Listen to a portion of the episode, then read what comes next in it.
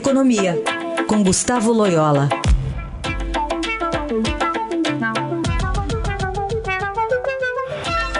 Primeiro assunto, a ata do Copom, né, da redução dos juros na semana passada. O Banco Central sinalizando aí que o ritmo de cortes vai diminuir, Loyola? Bom dia. Bom dia, Raíssa. É verdade. Como ele já tinha, de certa forma, adiantado no comunicado pós-reunião, é, a ata é, traz maiores detalhes aí a, a, a, posição do Banco Central a respeito da, dessa redução do ritmo de, de queda da Selic é, para a próxima reunião. O Banco Central aponta dois fatores, basicamente, Heisen.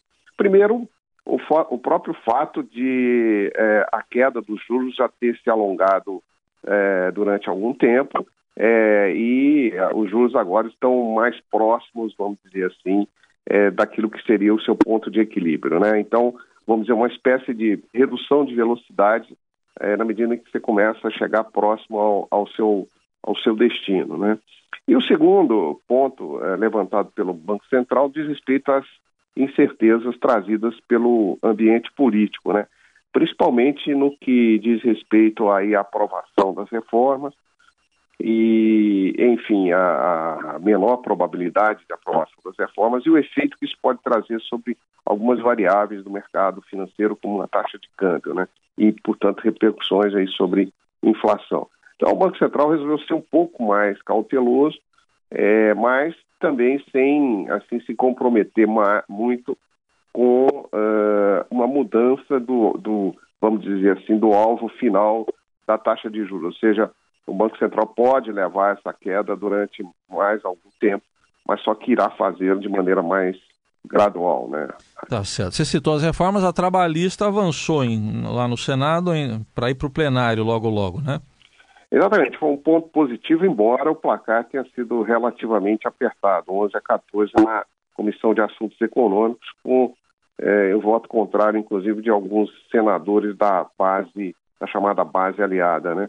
Mas eu, ah, se espera que a reforma trabalhista consiga passar no plenário do Senado, é, coisa que não se tem é, essa mesma confiança em relação à reforma da Previdência, né, que exige é, maioria qualificada tanto na Câmara quanto no Senado.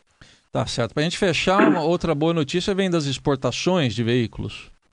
Exatamente. Aliás, a notícia sobre os veículos veio, a notícia sobre veículos veio boa em todas as suas dimensões. Né? A produção é, foi é, bastante forte, com um aumento de torno de 23% em relação ao mesmo período do ano passado.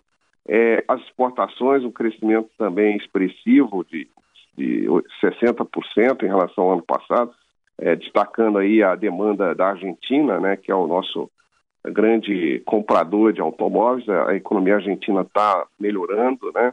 Isso tem favorecido aí as nossas vendas.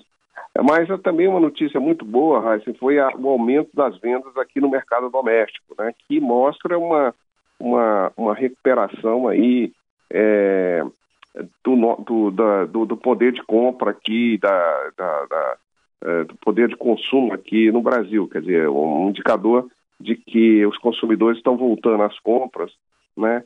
E, e isso, isso, isso corresponde a uma expectativa melhor em relação à, à atividade econômica. Os consumidores estão mais confiantes. E também já mostra alguma descompressão no crédito para veículos também, né? Que tem que, que ajuda aí também a, a essa venda maior de, de veículos aqui no, no, mercado local, no mercado doméstico, né? Aí a análise de Gustavo Loyola, que fala de economia segundas e quartas aqui no Jornal Eldorado. Até segunda, Loyola. Até lá.